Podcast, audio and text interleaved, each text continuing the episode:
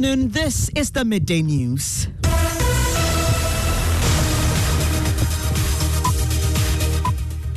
The news is live on Joy 99.7 in Accra, Love 99.5 in Kumasi. Affiliates across Ghana's 16 regions, including Radio Free Nandom, Sky FM Sunyani, Bishara Radio Tamale, Ganga FM Drapa, KTU Radio Koforidua, Jubilee Radio Keta, Sun City Radio Keta, Saboba FM Saboba, and A1 Radio Bolgatanga. We are live on X Spaces, Facebook live stream, and the My Joy Online interactive app. The midday news is sponsored by Petrosol, your clean fuel in full quantity. Petrosol, always a delightful experience. And Duraplast Ghana Limited, producers of quality PVC and HDPE pipes and water tank, where Duraplast goes, water flows. Coming up, one person shot dead, three in critical condition over tenancy issues at Ofankor Wood Market. The land gas were stationed over here. They start shooting people were advancing towards them. So I went there to tell my people that they should come, they should come back. Unfortunately, one boy was shot. More the wood dealers insist they've duly paid their rent and will resist any attempt of eviction. Details as the police says the situation is under control. Also, special prosecutor reveals husband of Cecilia Dapaah and his niece gave conflicting accounts of the ownership of some $200,000, which is part of the unproven amount of money belonging to the former sanitation minister and her husband. We cannot claim to be fighting corruption when a tool of anti corruption, which is so important to the fight against corruption as asset declaration, is as weak as we have it. We have more from that explosive court filing by the special prosecutor, plus anti corruption campaigners who say Ghana's porous asset declaration laws are making it easy for corrupt politicians to beat the system. Plus, we have the latest on the suspects in custody for the alleged stealing at Madame Cecilia Dapaah's residence. Also, in this package, Traders Association served notice of resisting any form of harassment as it accuses the Customs Division of GRA of intimidation and frustration. Few days ago, our Ashanti Region branch issued a press conference on this constant harassment and intimidation of traders in the region by GRE officers. We've got details also in sports. Ghana's Black Queens begin their 2024 Women's AFCON qualifiers with a game against Rwanda. Also, minority accused President Akufo-Addo of unlawfully asking GNPC to borrow without parliamentary approval the minority side in particular, have become aware that the presidency is using coercive force, the power of the presidency, to compel GNPC to proceed and execute this loan agreement without parliamentary approval. Details as the group says Ghana will lose oil revenues from the 10 fields for the next five years if this agreement is allowed to go through. GNPC is raising this facility from Litasco and Lukoil, and in return, they are giving out our oil to this company for the next five and a half years. Indeed, all of the oil in the 10 fields. We've got details of these and more. Thanks for choosing us. This is Joy News, independent, fearless, and credible.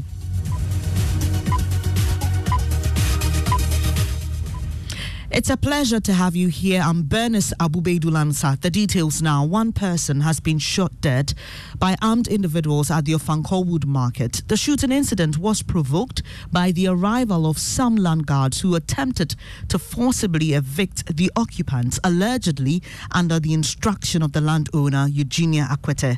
However, the wood dealers resisted, resulting in the tragic shooting. Krobi Asante is chairman of the Timber Market Association, and he described the attack as unfortunate and stressed they possess the necessary documentation. The land gas were stationed over here. You see the overpass here. So they start shooting and the people were advancing towards them. So I went there to tell my people that they should come, they should come back.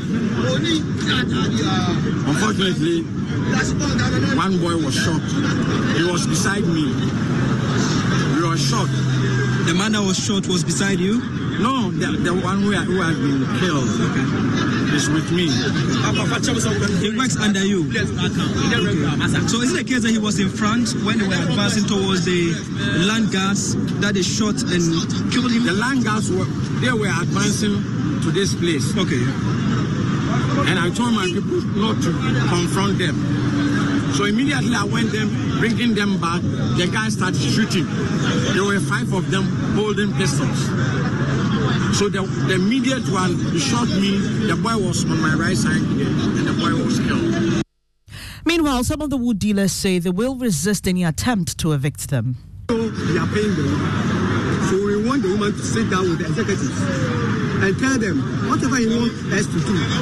Because we make agreements with us that we, uh, you collect the district and we are paying it. So what again? If you want to tell us that you want to sack us from here, you sit down with us, give us time, then we deliberate and if the time reaches, move from here. You can't just come here just and come and throw out things and we come and destroy our things. We understand. The woman was, was here even yesterday, yesterday, she sent his boys to come and collect their rings. But by first, by, by just immediate, we sent some langars to come and remove from here, first from here. But that's unfair. You understand? It's unfair. You had some wood dealers at the Ofankor Wood Market. My colleague Samuel Imbura just returned uh, from the Ofankor Wood Market. He joins me for more on this developing story. Um, there are three people who were injured, Samuel. What's the update and degree of injuries? For the degree of injury, we don't know yet, but what we do know is that they have been sent to the hospital and we understand they are uh, responding to treatment. All right, so what's the current situation now at the market and what has the police been telling you? At the time I left there, some of the shops were still closed. It was a tensed atmosphere Bye but the police say investigations so far indicate that the riot was in relation to a land litigation issue. They have since strengthened security in the area and the road has been opened to normal traffic flow. Investigation continues to get the perpetrators arrested to face justice. Samuel Imbura, they're bringing us update from the Ofankor Wood Market. This is a developing story. We'll bring you details on that in subsequent bulletins. Now, 17 prospective applicants of the ongoing limited voters registration exercise have been involved involved in an accident on the Tamale Kintampo Highway at Sawaba, a suburb of central Gonja district in the Savannah region. A pickup truck loaded with about 30 of them uh, had a tire bust, resulting in that incident. Three others who are said to be in critical condition with fractures have been referred to the Tamale Teaching Hospital. The other 15 who are said to be in stable condition are on admission at the Buipe Hospital. Abdullah Baki is the assemblyman for Buipe. Okay. So what happened is that upon their way, bus about uh, 30 people in a car, and so on their way they, they got they got involved in an accident. Mm-hmm. And uh, three people, as we speak now, have fractures on their legs. Uh, others have, have been seriously injured and uh, well, and they've been just been rushed to the emergency center. Okay. Okay. Uh, so, and they were coming to do the registration of the ID card. Okay. Yes. They were yes, they were moving from one of the communities that's around Turway corridor. Okay. Uh, moving towards to Buipe, which is the head uh, the, where the office is located. Uh-huh. So moving and coming all the way to the central Gonja office to, register, to do their registration. They were they were actually involved in an accident. So you had the, the assemblyman for Buipe, Abdullah Baki. Let's now speak to our Savannah regional correspondent, Isaac Nyonya. Isaac, so just uh, paint a picture to us. Um, how long is this journey that these prospective applicants were embarking on, and how close were they to their destination? Yeah, from, from Salongpa and Teresu to Buipe, it's about 50 kilometers. And if you take where they take the other uh, occupants like so to the district capital, talk about 20, 20 kilometers. Now they were the applicants were from four different communities: Salampa, Intereso, Kushogu, and other beyond Kushogu. They were being compared by uh, government NPP uh, coaches executives to the district capital to have their registration. The operation Sawaba, Sawaba, Sawaba told the best and then a somersault results uh, and then 15 Hello, hello, Isaac. I'm sorry, we are losing you. If you could just reposition yourself so we can hear you clearly. Yes. Can you hear me? Much better. Yes. I can still hear sirens in the background. Isaac, if you can hear me, is this is this the police or emergency services responding? Yes. The authorities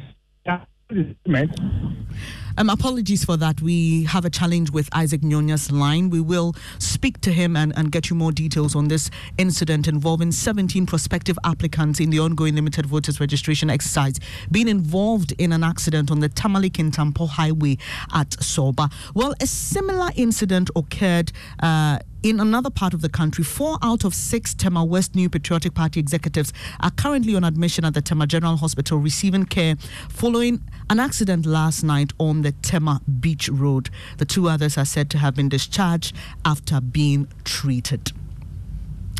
Now, this afternoon, there is some more explosive revelation in that special prosecutor court filing on the former sanitation minister, Cecilia Abena-Dapaah, as the OSP shines the spotlight on her husband. The special prosecutor says there was no evidence to support claims by her husband, uh, Daniel Osei Kufuor, that $200,000 discovered in Cecilia Dapaah's home belonged to his niece abroad.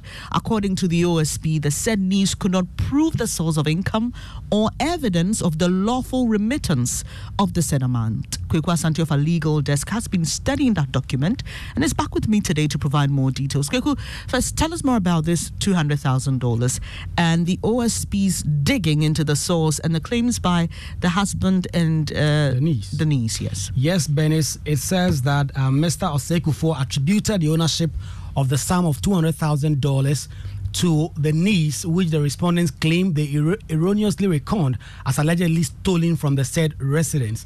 The second respondent claim, and the second respondent is the husband of Cecilia Dapaah, claim that his niece is in the habit of remitting money to him from the United States for the purposes of a construction projects in respect of which he acts as consultant. However, the identified niece was unable to provide evidence of the source of the said amount and evidence of lawful remittance of said sums to Mr. Osei Kufuor, whereupon she claimed to have personally and physically brought the said sums purportedly amounting to $200,000 without lawful declaration. Indeed, Mr. Osei Kufuor and his supposed niece gave conflicting accounts of how the purported remittances were delivered to the second respondent.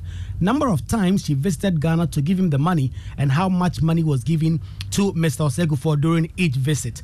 True, though the respondent claimed the amount of money discovered by the OSP in the said residence form part of the amount they earlier reported to the police she allegedly stolen from the said residence. They are yet to take steps to report their purported discovery and change of facts and circumstances to the Ghana Police Service. So you will recall that in that case involving the house helps of Madame Cecilia Dapaah, this $200,000 is said to belong to the husband, but they found the money in the house. They've not gone to the police to change the story that apparently that money hasn't been stolen.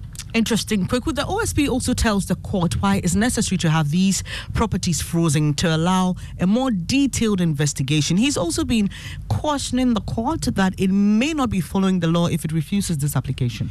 Yes, the OSP, clearly knowing what the previous judge did, is putting this notice in this application. This, it says that the law does not require the OSP to establish any other ground beyond the above or to place before court at this stage the outcome of the investigation or the detailed indices of this investigation. The law merely situates the matter in the context of a person being investigated and simple and straightforward estimation of the special prosecutor that he considers the freezing of this property is necessary to facilitate the investigation. That is to say, the freezing order is merely to facilitate the investigation and not as the outcome of the investigation or that the findings of the investigation necessitating this freezing order. And that's Kweku Asante of our legal desk. Meanwhile, anti corruption campaigner and executive secretary of the Ghana Anti Corruption Coalition says Ghana's asset declaration regime is so porous it allows corrupt politicians to beat the system. Our constant advocacy in terms of the asset declaration law and why we need to do something urgently about it. We cannot claim to be fighting corruption when a tool of anti corruption, which is so important to the fight against corruption as asset declaration is as weak as we have it. If we have a very effective asset declaration regime, these issues would have been brought to the, we wouldn't be talking about them now. Declaration does not have an important tool as verification. If somebody comes into office with the intention to amass wealth, all they need to do is to put that intention and declare it as an asset declaration. And it could then put them in a good position you just heard Executive Secretary of the Ghana Anti-Corruption Coalition, Beauty Narteh. We stay a while on the case involving uh, Madame Cecilia the alleged theft at her residence. Uh, the Circuit Court hearing the criminal case um, involving money stolen from the matrimonial home of former Sanitation Minister Cecilia Dapaah has adjourned the case to the 2nd of October. This follows various applications by lawyers for the accused persons for variations of the bail conditions. Richard Kojonyako joins me in studio with details. Were lawyers of these accused persons successful?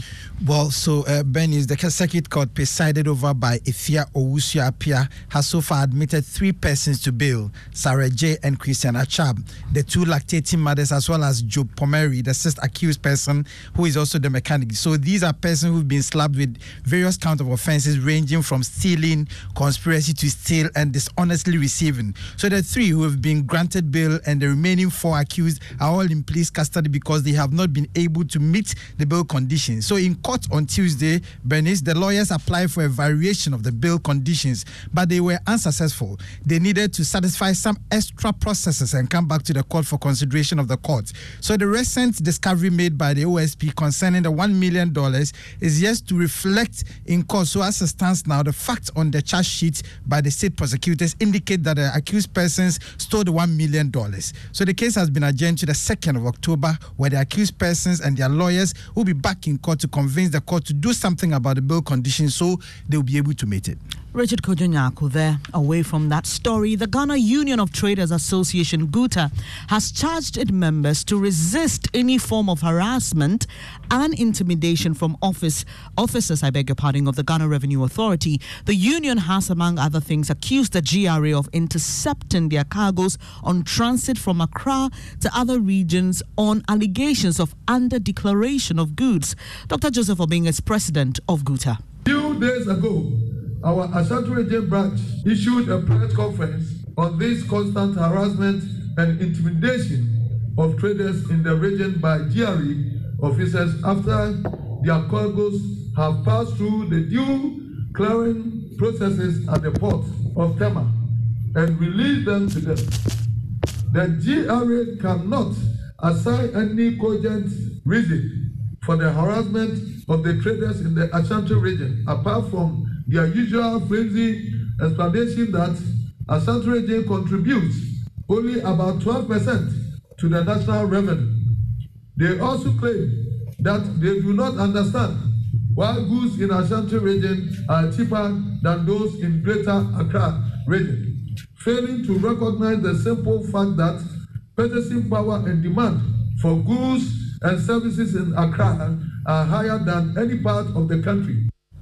Dr. Joseph Obeng is GUTA president. He joins us online with more. Uh, good afternoon to you, Doc. Now, I'm just curious if you've engaged GRA on these issues prior to asking your members to resist uh, the work of these officials. Yeah, we, we've done everything. We are almost always in touch with GRA complaining about these um, issues. As a matter of fact, one, we have made a whole seminar out of it. We went to Kumasi and the Golden Tulip now Lancet Hotel and on the 8th of June. And all the stakeholders were there, and we talked about this issue. They said they, they are going to stop, and uh, still persistent. It means that they are not taking it serious, that we have to take our destiny into our hands. Oh, and so what if, form of resistance, sorry, Doc, what form of resistance are you asking your, your members to put up? Yeah, a, a, a, pure resistance, simple resistance that you do not allow anybody to come and harass and intimidate you by telling you um, uh, uh, to uh, bring your goods uh, for further examination where you have paid the legitimate duty at the port and all that. That the Kumasi people have been talked to not to allow those things to happen to them again. and that if um, they do it to individuals, then collectively all of us will come on board and agitate, and whatever um, resistance that we put up um, will be for your imagination. Thank you for your time this afternoon, Dr. Joseph Obeng is president of GUTA. You're listening to the Midday News here on Joy 99.7 FM with me, Bernice Benis Abubeidulansa. Just gone by, one person shot dead, three in critical condition over tenancy issues at the Ofankor Wood Market. Still to come, the minority accuses President Akufo-Addo of unlawfully asking GNPC to borrow without parliamentary approval the minority side in particular, have become aware that the presidency is using coercive force, the power of the presidency, to compel GNPC to proceed and execute this loan agreement without parliamentary approval.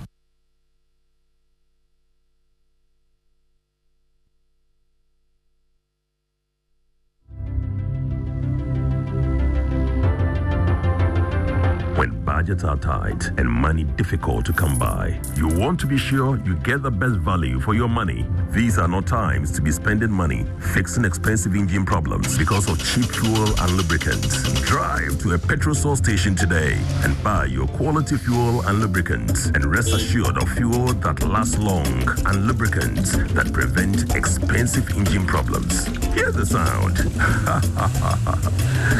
Petrosol, clean fuel in full quantity.